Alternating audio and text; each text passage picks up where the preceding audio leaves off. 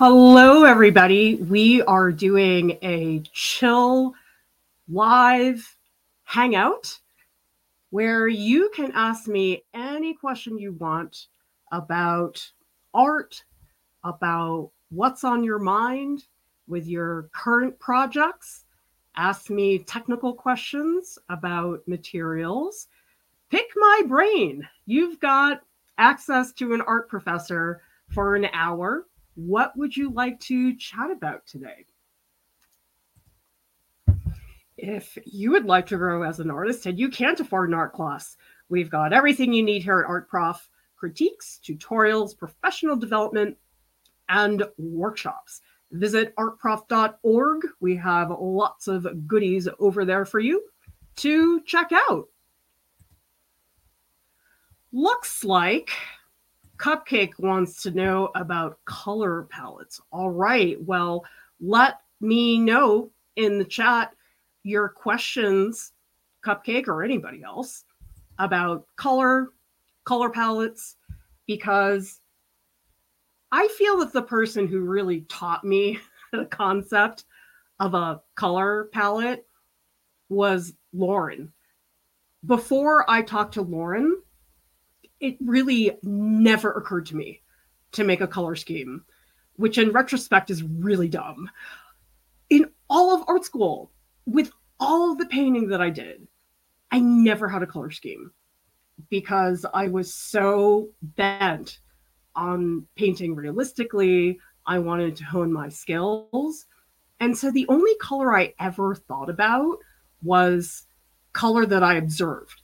I never thought about oh, this is a figure painting. Maybe I want this to skew more yellow, or maybe I want to push the cool colors. It's probably why I wasn't very good at it. yes, yes, it's Hugh. Look, see? He sits on my desk now. Look, isn't that a great picture of him? He looks so good in a suit. in case you missed it, I do have a very large Hugh, life size. He's in my office. He hasn't been set up yet. Same thing with my skeleton in the back. They're gonna be set up soon. I just haven't had a chance to do it. But you know something, this little cardboard kind of makes me happy. He's just like right there. it's really fantastic. Because now I have you here. But I also have Aaron Tveit behind me. That's all it takes to make me happy. G is asking, what are the biggest differences between Liquin and impasto liquin. Liquin, if people here don't know what that is, it is a medium that you can use with oil paint. I describe it as being a little goopy. It's sort of the consistency of applesauce. And I actually did a short recently talking about oil paint mediums. But think about impasto liquin as being a beefed up version of Liquin. Liquin is, like I said, applesauce. So impasto liquin maybe is more like frosting, but not thick, not like buttercream, more the mushy frosting. But the main purpose behind Liquin is that it dries your oil paint much faster which is a great option because oh my gosh, oils take so long. I'm convinced that's half the reason I don't use them is just they are so incredibly slow. Waiting for those layers to dry for me is just torture. By the way, everybody, we are doing registration for our January and February workshops. This is due next Friday and spots are already being taken. I thought we'd focus on the workshops this term, really thinking about a particular material, which we haven't done as much before. We've had more topic driven workshops, but we're going to be offering colored pencil, mixed media painting, clothing and drapery, portraits and proportions, soft pastel, and charcoal. So if you guys want to register, just go down to the YouTube video description below on the link that says workshops. Cupcake is saying, what are some of the requirements of a cohesive color palette? In other words, light versus dark colors. Okay, one thing that's important to consider when it comes to color schemes, you have to separate value from color. Value is how dark something is. For example, I have these headphones here. These are dark in value. But if you look at my skeleton, that is very light in value. And so color schemes certainly can be about value, but I think it's less important compared to the grouping of colors. So there's no requirement, but I think what is very important when you're making a color palette is to think about the dynamics between the colors. For example, if you have a color palette and it is grounded in the complementary color pair of yellow and purple, that's the premise for your color palette. And then you can decide, okay, well, what kind of yellows do I want? Do I want the yellows to be more cool and mild, like Naples yellow? Do I want them to be very acidic looking, like cadmium yellow? And so I think having an underlying premise to what you're trying to achieve. For example, maybe you're doing a portrait and you want the mood to look very angry. Therefore, you probably don't want to use all muted earth tone colors. It's not a very good match for that mood. And so I think the thing is the mood, what is the premise? What is the relationship? And then how do all of those colors affect each other? Maybe there's one color that is really bold and prominent. Maybe there's a couple other colors, but they're barely there. Think about the proportions. What amount do you want this to feel dark and red? What amount do you want this to feel frosty and green? Those are the kinds of questions you can ask yourself. Jaleo says, Have you ever used Blackwing pencils, the ones with the wide eraser? They used to be everywhere a couple years back. I haven't. Now I'm really curious. We haven't launched this yet, but very soon we're going to have a year long program where if people want to see me test uh, art supply that I've never used before, like I did with the liquid charcoal stream, Jasmine sent me the supply off my Amazon wish list. And I did an unboxing. I did a live stream reaction. I also did Mr. Ernchavade back here was also a liquid charcoal piece. Because you know something, there's so many paints that I've never used before. And it's wonderful. Our community is constantly telling me about these things. And I realized the other day, wow, I've never used Flashe. Flashe is a paint. It's sort of like acrylic, but not quite. And then somebody else was talking to me about egg tempera. And then I found the other day, I was browsing, dangerous. And I found that Daniel Smith makes these things called watercolor sticks. Like, what is this? Okay, I really want to try this. So we'll have a program where people can buy things off the wish list and I can test them on a live stream and tell everybody what I think. Because I suspect that for a lot of people, it is very helpful to see someone's first reaction. Tell me in the chat when you see someone's first reaction to a material, how is that different than, say, when I do a tutorial and I have used charcoal a million times. It's a really different experience. So I'm hoping that can be a new way we can engage with materials together. Also, tell me in the chat, what are your current projects? Because I know Blue Wolf, who's one of the wonderful moderators in our Discord, was talking to me about her projects uh, she's saying fix the structure of the work in progress ever leaving it for two weeks. When I came back to it today, I noticed the reference has more of a tilt in the head. Yeah, that time away is so valuable. And I know a lot of people, because this is every Friday night, like Blue Wolf said, are walking at this time to be in the studio. So tell me, what are you doing? Maybe right now, maybe later. What are some of your projects? Because I have way too many. Does everybody see this list? Look at this. This is my little sticky is telling me about all the artworks that I need to finish Like I crossed off one. I crossed off the Aaron Tveit liquid charcoal, but it's still a pretty long list. and there's some I'm not going to get to anytime soon for various reasons. Lisa is asking, how do you recommend a new unskilled artist accept their current level of skill? In other words, make meaningful work with their limited skill? That's an excellent question because I think anybody who's studying anything, if you're a complete beginner, usually your taste or your recognition of, let's say, a great painting is far ahead of your skills. So you can appreciate a painting and understand why you think that painting is compelling.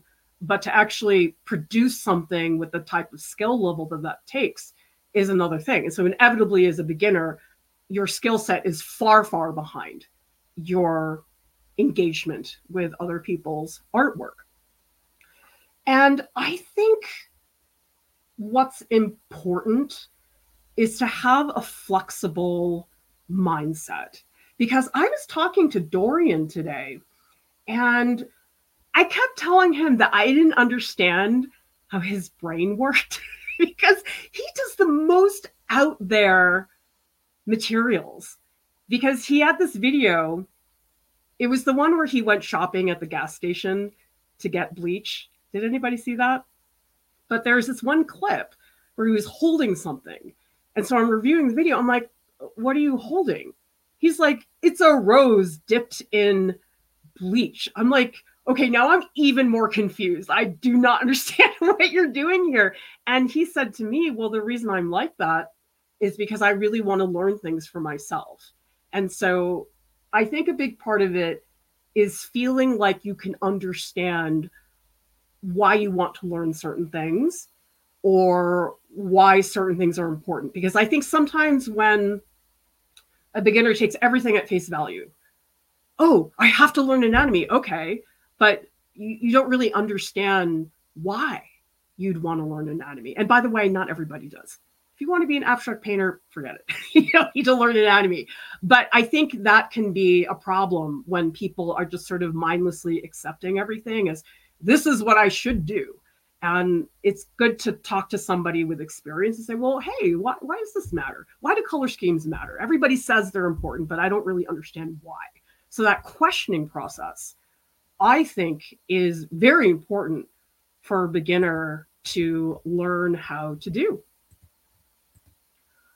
Coco Paris is asking, what are your thoughts on decoupage? I don't know anything about it.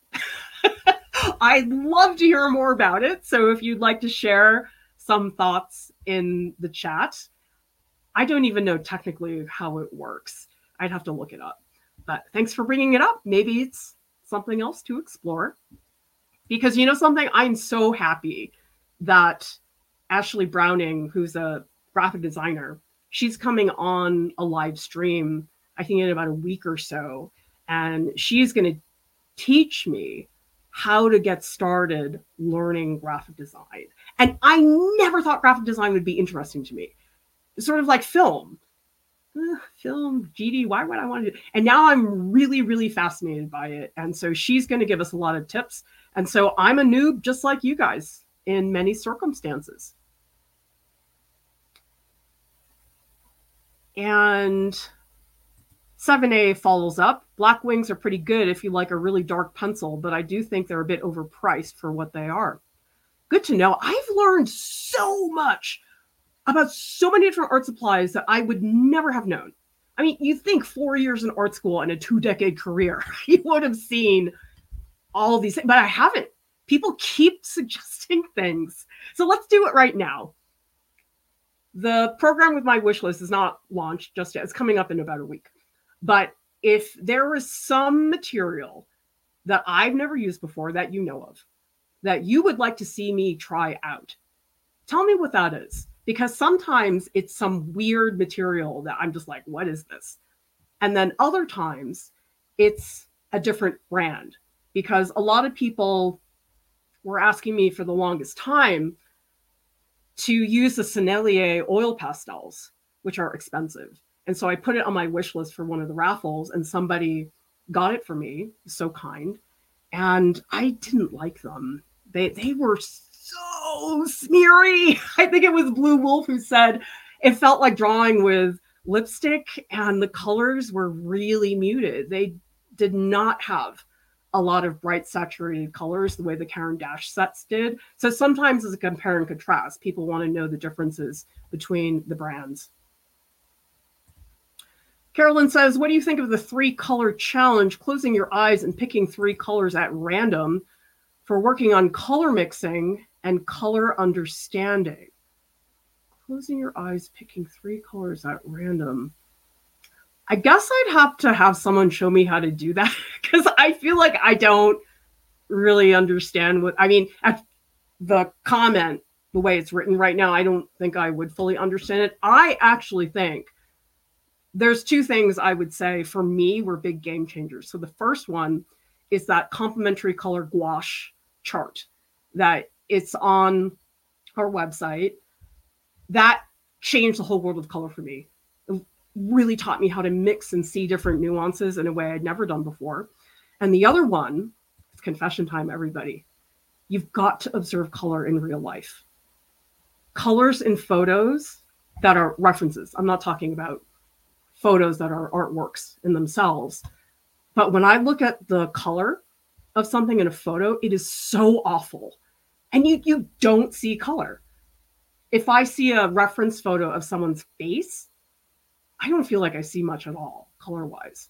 But I saw that same person in life posing in front of me. Wow, the color is so much easier to see. People oftentimes say, well, drawing from life is so much harder. It is in some ways. But in terms of seeing color, a lot of people will look at my paintings and they'll say to me, well, I don't understand why you put green there because I don't see any green. And my answer is, you know what? If you saw it in person, you would, but you don't see it in the photo.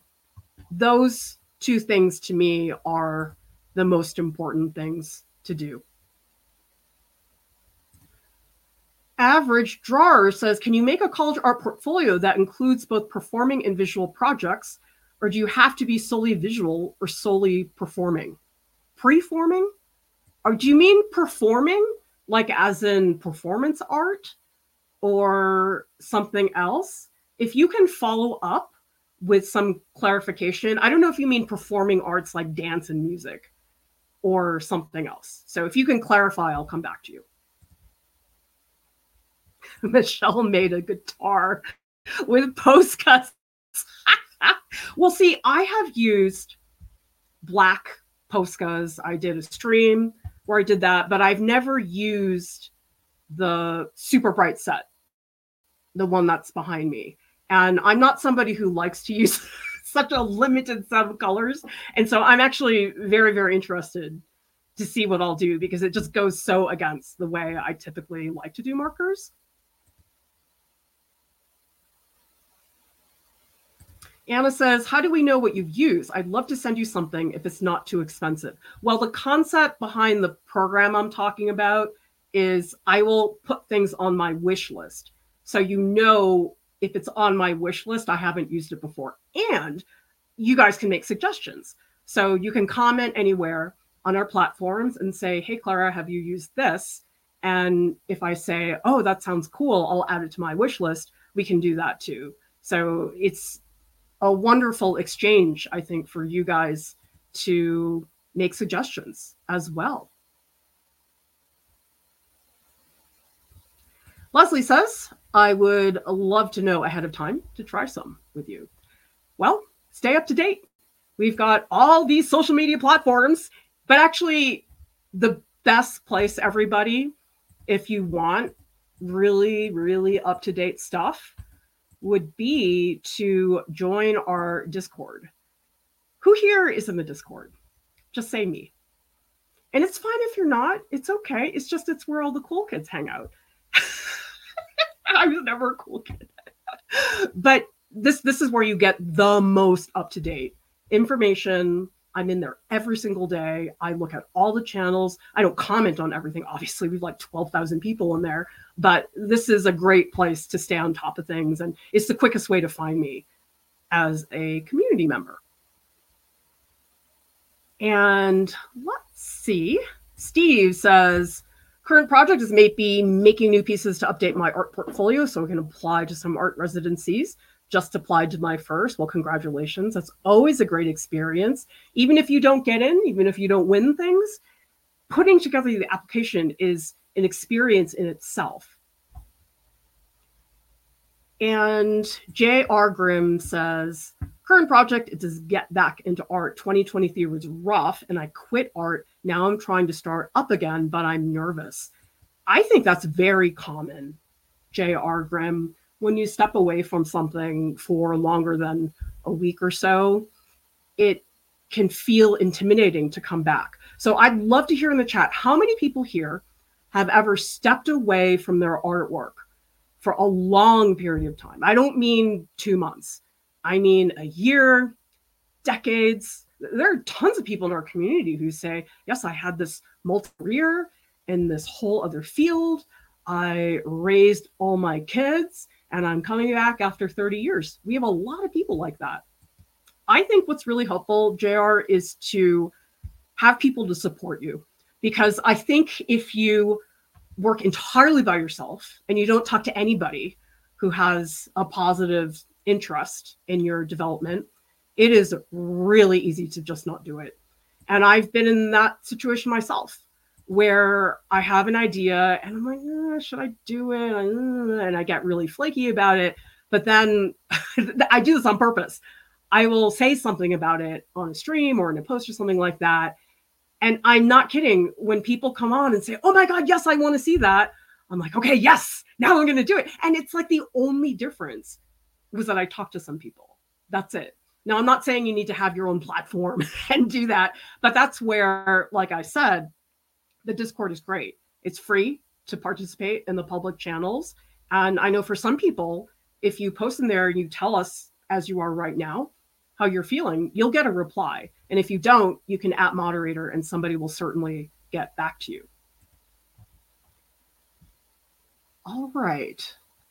Suzala says, just watched your video in Japan, focusing now on my urban sketching in preparation. Oh, I can't wait to go do some travel stuff. I'm not able to do it right now, but I'm hoping I will in 2024. Actually, what I really want to do is I just found out that the Southern Graphics Council Conference, which is the printmaking conference, every everybody printmaking goes. I mean, not everybody, but it's a very popular event because it's the biggest printmaking. It's basically like printmaking nerd hangout, but on a big scale.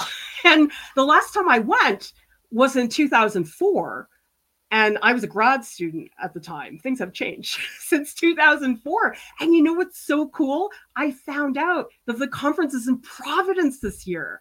And I really, really want to go because I could go. Oh my God. Can you guys imagine the video content I could shoot at a conference like that? I think it's four days or something.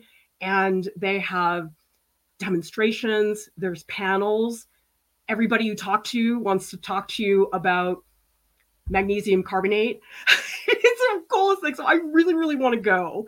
And I, I may do a mini fundraiser for it because these conferences are not cheap. But I really want to go, and I think that would be a really fun thing to do. Neil is asking, silly question. What are some things that I could do to lighten up my mood? I really want to be more productive, but my mood has been crap lately. First thing I would suggest, I know that feeling. You want to be productive. Who doesn't? I definitely, I wish I could cross off another stupid artwork off my list, but it's not happening anytime soon. But I find for me, if I start guilt tripping myself, Clara, why aren't you more productive? Clara, why don't you do this? Hey, how come you? It's just, it makes me so miserable. I get very upset. And so maybe part of, I mean, this sounds really depressing, Neil. And I, I really mean this in a positive way. You just have to stop caring sometimes. Tell me in the chat who thinks that that might be helpful. Because I think oftentimes when we're feeling down, for a lot of people, they want to hear something positive, actionable that they can do.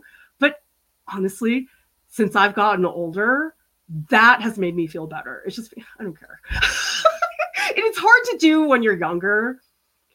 People say they don't care, but they do. I did when I was younger. And now I'm 47. I'm like, mm, I don't care. it's strangely liberating. And I'm not saying I don't care about the pieces or that I don't want to be productive, but just the more I go down that rabbit hole of I stink, I should be doing more, it's bad.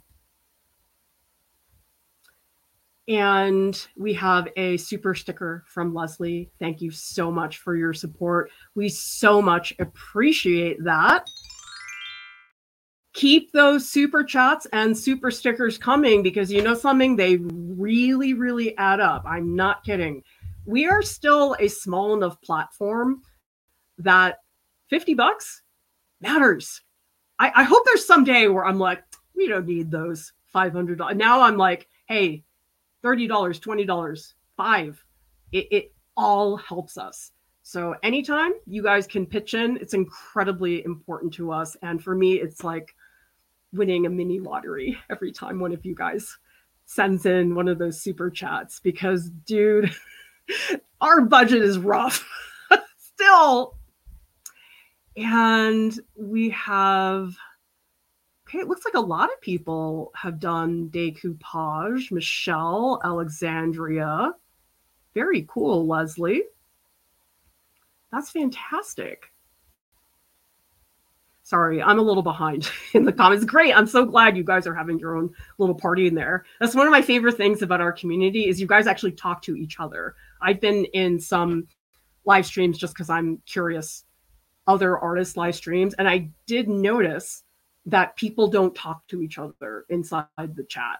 They make comments, they ask questions, but I just love you guys because you're so helpful to each other. In my opinion, the best learning situation is a group learning situation because a lot of people think, okay, well, I'm the teacher, you guys are the students, I'm just going to stuff things down your throat. It's like, no, it's so cool when you learn from each other because you guys will understand things, you'll know things that I will never know.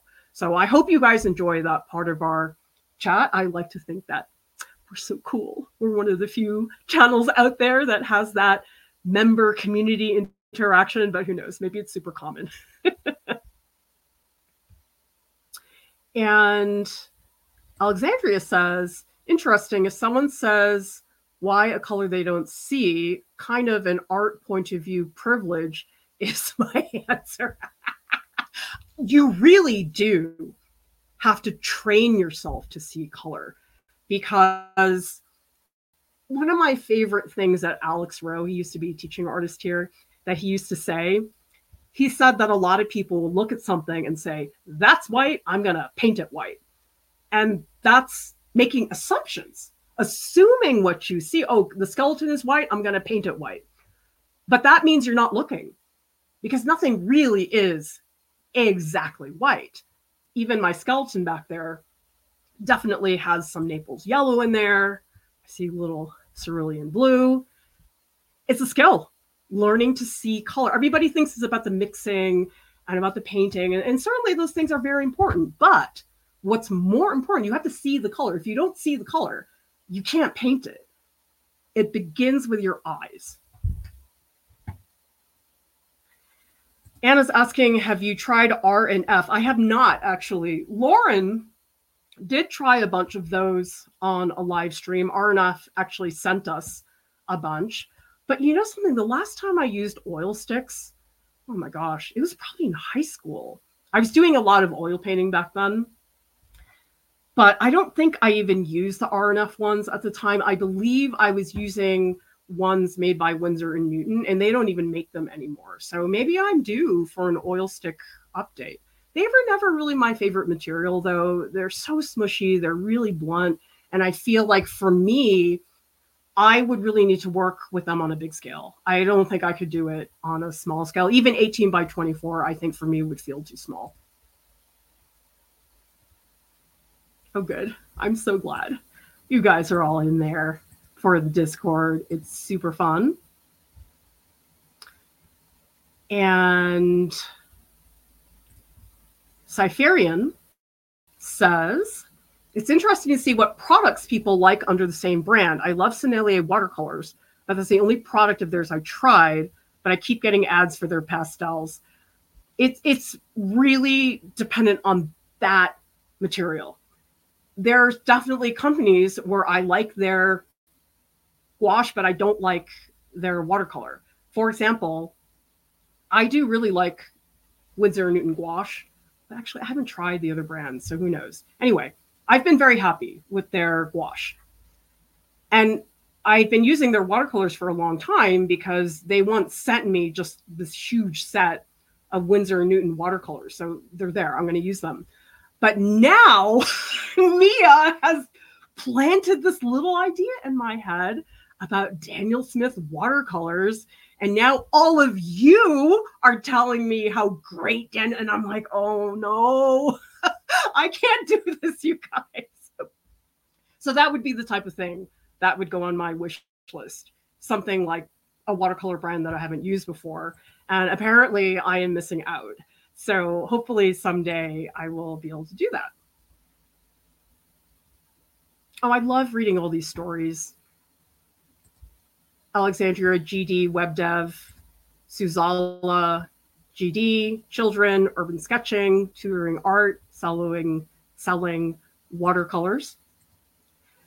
Lisa says, Yeah, it can be intimidating to get back from a break. I took a break from learning Spanish. I'm afraid I'll be sad how much I forgot. Oh my gosh, you guys.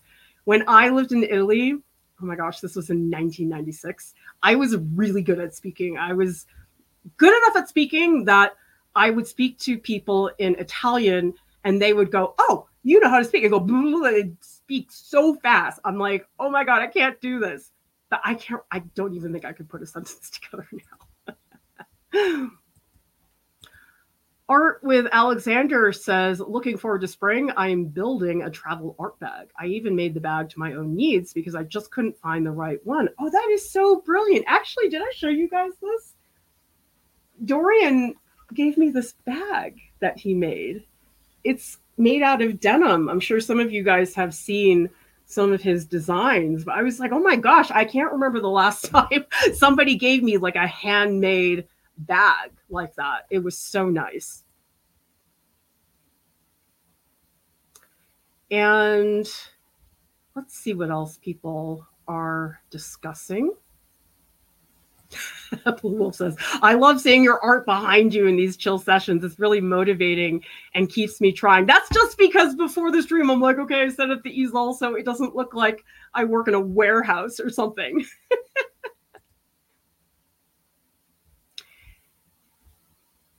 Let's see some great comments about all the materials.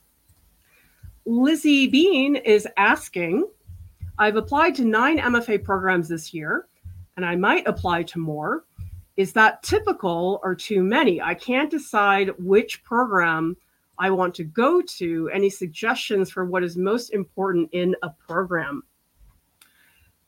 There's no such thing as applying to too many schools, but most people have a budget that prevents them from applying to many because, oh my gosh, these application fees are so expensive. I don't know how much they are now. I'm old enough that I don't remember, but I feel like the last time I looked, it was like a $100 per application. So if you apply to 10 schools, a $1,000 at least. I know it varies depending on the school, but it's not cheap. I think the most important thing about a program is that it is a good match for the type of work you want to do because depending on the MFA program, they can be night and day. And I think sometimes people over prioritize the ranking and prestige. I mean, they do that too with undergraduate programs. But I've had so many students tell me, oh, yes, I want to go to Yale. Uh, who doesn't? I mean, everyone who's applying to an MFA wants to go to Yale, specifically Yale in painting. But I'll say to people, well, have you looked at the student work that's coming out of that school? And they'll say, yes, it's a good fit. And I look at their work, I'm like, no, it's not.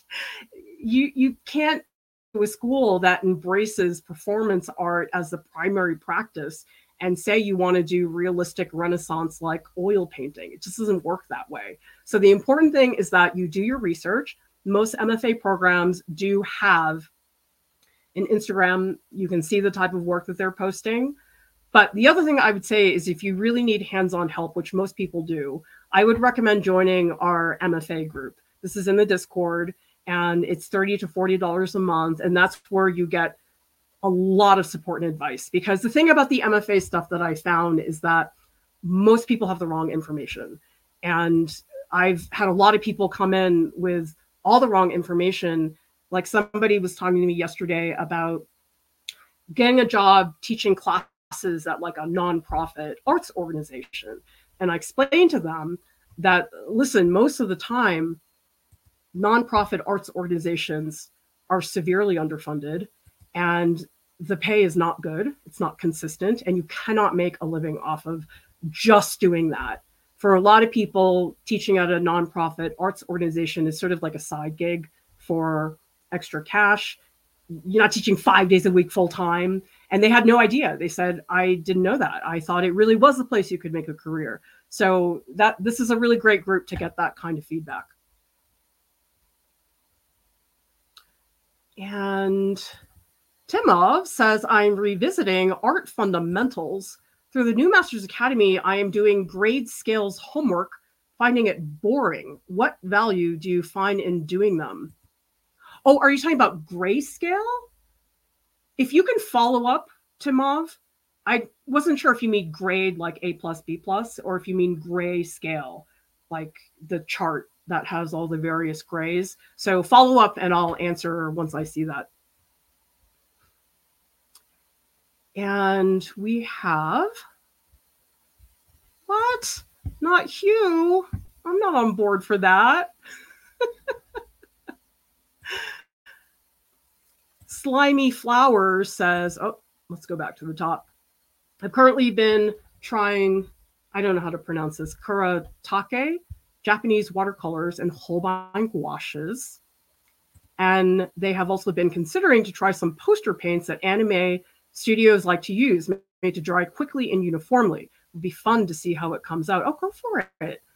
I, in retrospect, really wish that I hadn't been so glued to oil painting when I was an art school student because I realized that I like painting way more when it's not just one media.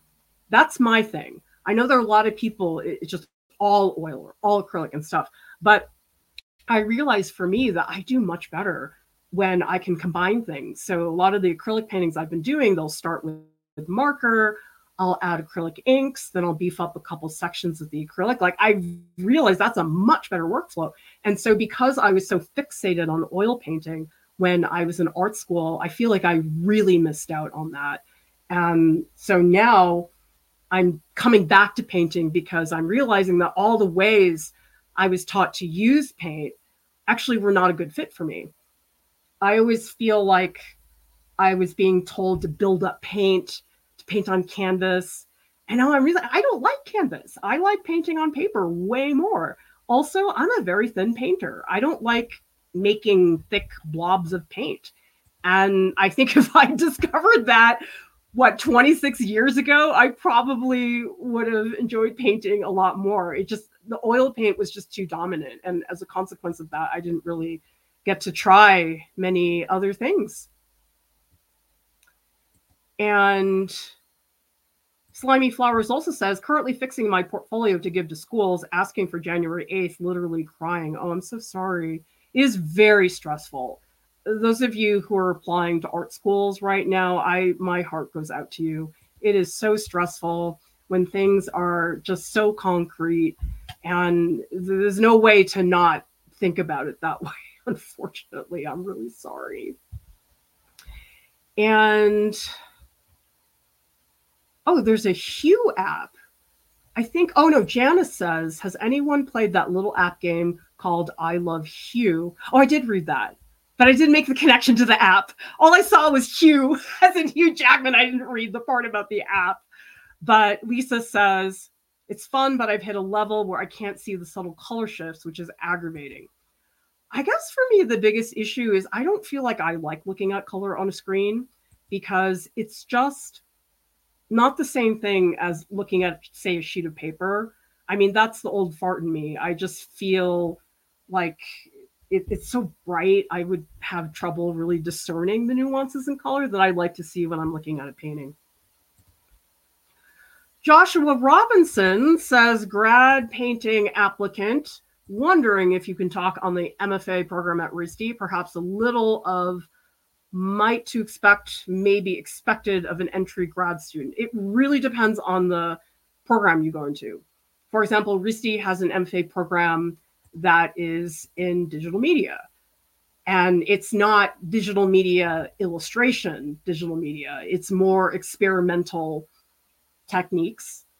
And the painting department is very different than the printmaking department. So it's sort of hard to give specifics about what a RISD MFA program would want, but I can tell you in general, for all MFA programs, what they really want to see, they don't want to see a portfolio that looks like a mishmash of undergraduate homework assignments that you threw together. Here's a still life, here's a figure drawing, here is an illustration assignment. They don't want that. They want to see that you are creating your own cohesive vision as an artist. Because a lot of people will say to me, in terms of the MFA stuff, they'll say to me, Well, I really want to be given something to work with, like a prompt. And what I tell them is that at the MFA level, you are the one making the prompt for yourself. It's completely self directed and independent in that way. That's the leap they really want to see. And also, critical thinking, very important. And critical thinking, the best way I would summarize it, I do have a short that explains it as well, is asking yourself the why. Why am I making this work? So if I ask somebody, I look at their MFA portfolio and I say, well, why are you making this? And if they don't have a good, substantial answer, that to me is a sign that that portfolio is not ready for an MFA program. And I did that too. I mean, when I went to grad school, I was just in this daze. I did not have a good vision of what I wanted to do. And it took me a long time. I, I was sort of a late bloomer in that sense. Janae says, Is it possible for me to work a part time job while doing an MFA? It depends on the program also depends on where you are. I think most people in MFA programs do have some income because it's pretty hard to not have one at all. I feel like I gave private art lessons when I was in New York City. I worked at summer camps, but it was hard to have a really substantial job because it's just so demanding all the time that you're investing into a program like that. Iron Earth is asking, what do you think about using acrylic paint like golden open acrylics for printmaking? I bought some Caligo Safe Wash, but it takes more than a day for the first layer to dry. I actually have never used that before, but I think it was Sarah in the Patreon group mentioned it to me. I mean, that's another thing for my wish list. I guess my question you can follow up Iron Earth. What kind of printmaking are you talking about? Because acrylic paint works very well for monotypes. It's very good if you are using it for acrylic jelly plate transfers, but is not good for relief printmaking. You would not want to paint acrylics on top of a woodcut. So if you can follow up with an answer that would be very helpful. Yeah, this is a good question, and people ask me this a lot. It sounds like MFA requirements are what the program should provide. Otherwise, what's the point? Yes, you are going to school to gain all of those skills. And the way I see it is they at least want you to be on the right track. Because I definitely have talked to people who have worked with me and want to do an MFA, and then I review their work and I realize they're not even looking in the right direction. And that's a big problem because that will make the MFA program not make a lot of sense to you. Like the critical thinking part. There's a lot of people who argue with me and say, well, shouldn't the art speak for itself? And there are circumstances where you can do that, but not in an MFA program. That's just the structure that is specific to an MFA program. So you have to understand going into an MFA program that there are these expectations of things you're going to need to be able to do. And a big part of that is defending your art. And if you've never done that before and have no desire to do that, I would say either you got to work on it or don't do an MFA. So I see it as just you have to be in the ballpark. If you're not in the ballpark, it's excessively frustrating for everybody. I like this. This must be the case for me too. Counselor Chip says, So glad I'm too old to be cohesive. I strive just to be coherent each day. Do whatever art floats my boat. There are some pockets of the art world that are so specific. Things have to be like this. I think it was, might have been Yale. I can't remember. But I was talking to somebody about how different art schools have different expectations for their alumni and the types of things art schools appreciate in their alumni. You've probably heard at RISD the Airbnb guys, the billionaires, of course. RISD appreciates them. Seth MacFarlane went there. They're going to appreciate him. But I think there was another art school, probably it was Yale, that would not appreciate that as much. That they have a really specific thing they want to see their alumni doing. Things like showing at the Venice Biennale or showing at the Chelsea Gallery. Sometimes it's, oh, winning a Guggenheim. Okay, that puts you on the map. And so it's really strange. It's almost like each school sort of has this checklist of like, well, th- this is what we want to see you do. For example, if I look at the RISD illustration department, I've been thinking about it more and more actually because I'm working on launching a freelance illustration career. I'll let you know how it goes. Nothing's happening right now. Mostly I'm just realizing, oh man, I'm bad at this. it's a great learning curve. But anyway, I was just thinking that, you know something? Movie poster illustration was never mentioned in the illustration department. It's a big department. There's a lot of faculty in there really what the really illustration department wants people to do. They want you to be a published children's book illustrator, or they want to see you doing editorial illustration for the New Yorker. Like, wow, that's a really narrow minded view of what illustration can be. Illustration is so many things. And I, I just, the more I think about it in relation to what I'm trying to do with the movie poster illustration, it's just so total tunnel vision. And it makes me mad because who's to say that publishing a graphic novel is not just as challenging? Or I don't know, maybe they didn't like the movie thing because it felt like, oh, it's advertising, you're selling out. That's such an art school attitude that a lot of people have, unfortunately. And let's see, question from Slimy Flowers talk about wanting a program that allows for exploration. I don't like the idea of staying in one medium. Seems like most programs want me to pick one track. Asking for BFA studio arts. It depends on the program, but I think it would be extremely rare for a BFA program to only want you to do one medium because in every field there's so like you you sort of can't go into illustration and only draw with colored pencils because usually in a BFA program, the classes are diverse enough, there's enough different faculty there that that probably will not happen. But there are things you can do. For example, if you are a jewelry major, you probably are going to be working with metals and tools and wood and things like that. In illustration, it's way broader. Illustration can be so many different things. There, there's actually a whole subset of illustrators to construct 3D things that become illustrations. So there are definitely some fields that are more broad than others. But even within jewelry, you can say, okay, we're just using metal, but there's so many different types of metal. There's so many different tools and techniques. So I wouldn't worry about that. I think that's not something that you need to worry about. Okay, we got a follow up from Iron Earth who says lino cut. Yeah, I, I would not use acrylic on that. That's a very bad idea. Use either speedball water based ink.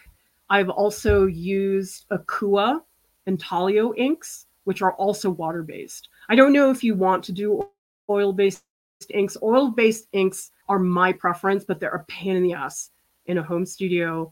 And you do have to understand how to use them well. I mean, there's this one thing in printmaking, actually, you have to close the lid and put this little piece of paper on top and spray anti skin spray in order to make sure it doesn't dry this thick layer on top. Like, so specific. That is something you have to do to take care of your oil based inks. So, if you don't know to buy anti skin spray, you're going to end up wasting so many bits of paint the whole way through. Okay. Also, soft cut. Yeah. Don't use acrylic. That's going to be a nightmare.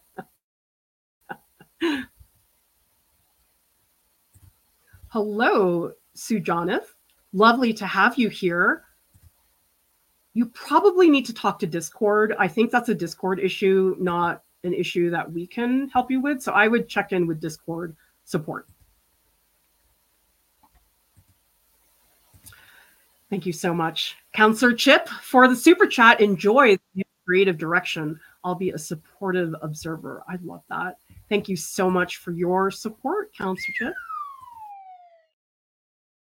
I mean, I love that you guys are all here with me because I feel like you guys are a global soundboard for me where I'll just put something out there, just Instagram story or something like that. Like, hmm, I'm thinking about this. And you guys give me so much good advice. And I feel like I have this live global artist Wikipedia at my fingertips. I feel so lucky that I have that. And you guys have taught me just as much as I've taught all of you. So I thank you all for that. Okay, so Timov is saying, Okay, so you were talking about grayscales using monochromatic materials like charcoal and graphite. I'd have to look at their curriculum to see exactly what it is that they're talking about. But I'm not a big fan of those really specific, rigid charts and things that take forever. Maybe it's just me, but my brain doesn't work that way. And I've seen some of their stuff, not a lot, just here and there. And for me, they're a little bit too technical. For me, I'm sure for some people it's a great fit, but I'm not somebody who does well with measuring. I like things to be more intuitive and on the fly. And again, that's a fit for me. Okay. But if you are finding it boring, you can ask yourself, well, why am I finding it boring?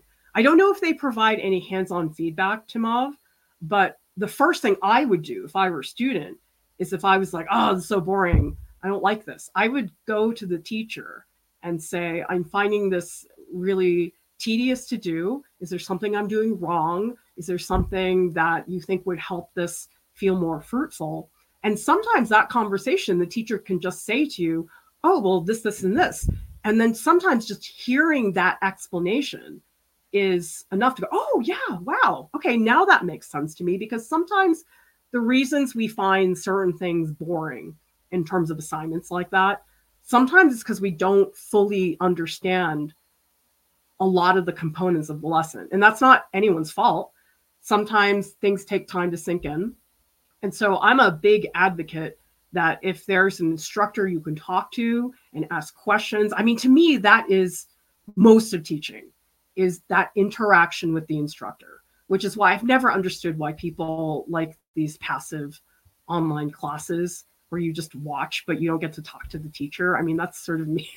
To me so not what teaching is. I mean everybody has different structures. It's just in my mind teaching is extremely hands on but I would see if you can find some feedback if they have that from the instructor.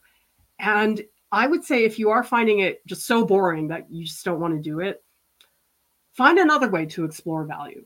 For example, one prompt, and we have it on our website draw a chiaroscuro portrait. And that is a portrait with very dramatic lighting. And so that's a great exercise to start to understand value. So sometimes just switching it up and saying, oh, I don't really like charts right now. Let me go do it in another context. I'm still learning about value, but I'm doing it differently. So that way it is not feeling so boring to me. Oh, this is a good follow up. So Art says, I was doing black and white and grayscale for 10 years, and my work almost exclusively makes you really notice shading. I did that too. I was so frustrated with color. I, I really was bad at it, you guys. Not good at color. Everything I painted was gray. It was terrible. I mean, I look back at my figure paintings. I'm like, oh, it's like total mud. Why did I not see that at the time? I just didn't figure it out. But I actually had sort of had it with color after I finished art school. And I decided, you know what? I think I'm just going to not do color for a while. And you know something? At the time, it was such a relief because once I decided to work monochromatically, it's like this huge burden lifted off my shoulders. And I was a much happier artist for that reason. But now I am just in the color. And I'm actually going to credit Lauren for that because when I see how happy color makes her, when I see her just infectious enthusiasm, just talking about yellow, I'm like, okay, I'm missing out on something. This makes her so excited, I think I need to go back and revisit this. But also, it had a lot to do with the work I was doing at the time. Yeah, I'm not going to paint the bread fairies foods in black and white. Like that'd be ridiculous. I mean, her work is all about color. And so sometimes it's just a shift in terms of what it is that you're painting. I mean, the Sweeney Todd illustration, like I'm not going to paint that with bright rainbow colors. Sweeney Todd is about as dark as you can get when it comes to stories. this is good. Blue Wolf says Lauren's soul is made of color. And let's see, we also have Slimy Flower says, I agree, adding more practical approach helps. That's what happened for Intro to Painting. Black and white painting of a found trash sculpture in dramatic lighting to be painted as a first project. Lots of fun.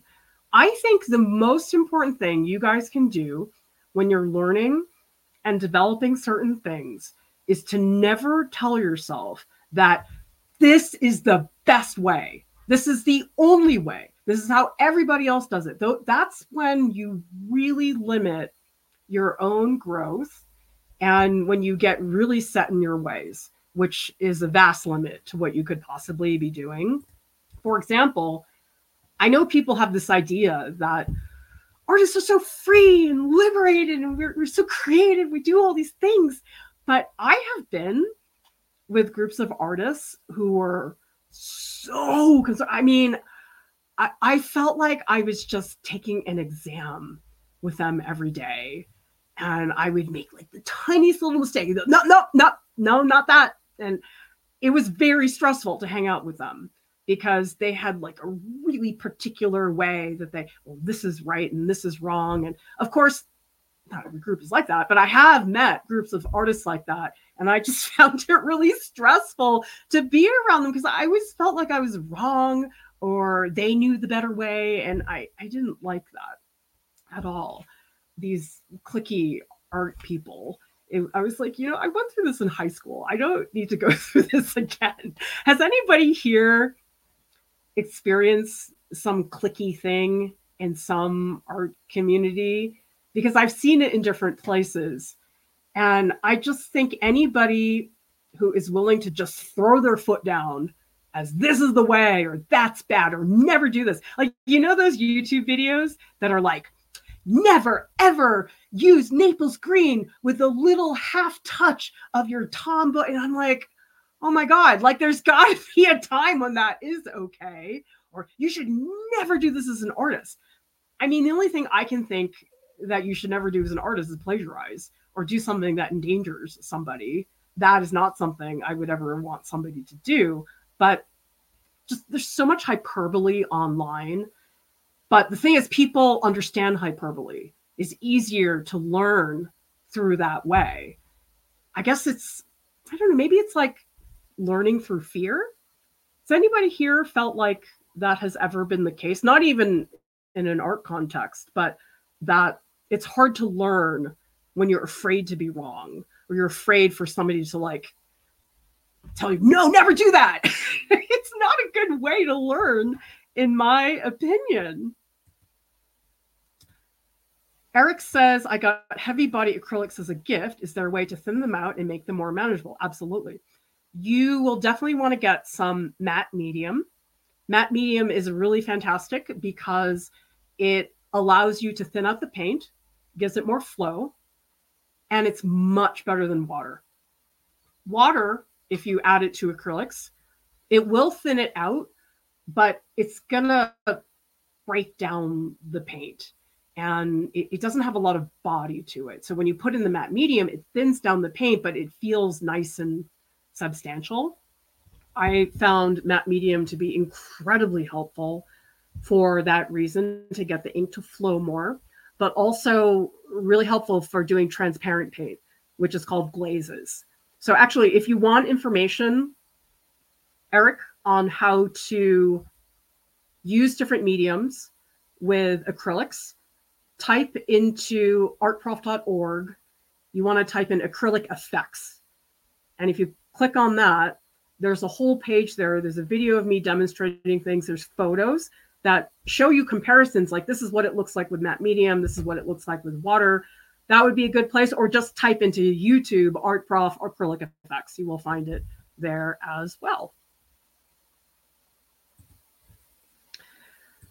So, all right, everybody, remember we are doing registration right now for our January and February workshops. This is due next Friday. This is an opportunity for you to work with me in real time. This is very different than if you get a written critique from somebody. This is like you're putting the mark down and I'm talking to you in the moment. I get in the trenches with you guys when it comes to these workshops. And it's really fun because it's a very small group of people. We do limit all of the workshops to 10 or 12 people.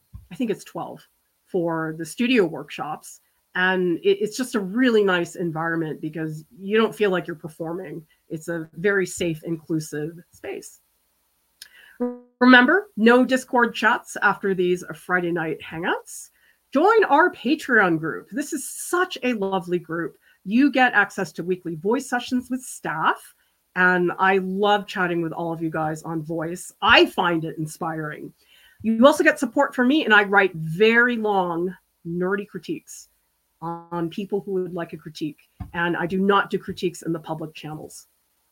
Most of all, you find support in a small group of artists. Like people talk to me all the time about how they want art friends. This is art friends, like real art friends who really care about you and are invested. It, it's really, really lovely. I mean, you could come into the group not care about anybody and just be me, me, me, me, me. You can, but in some ways, there's sort of positive peer pressure to reciprocate and to support each other in this group because it is a really kind, supportive group of people.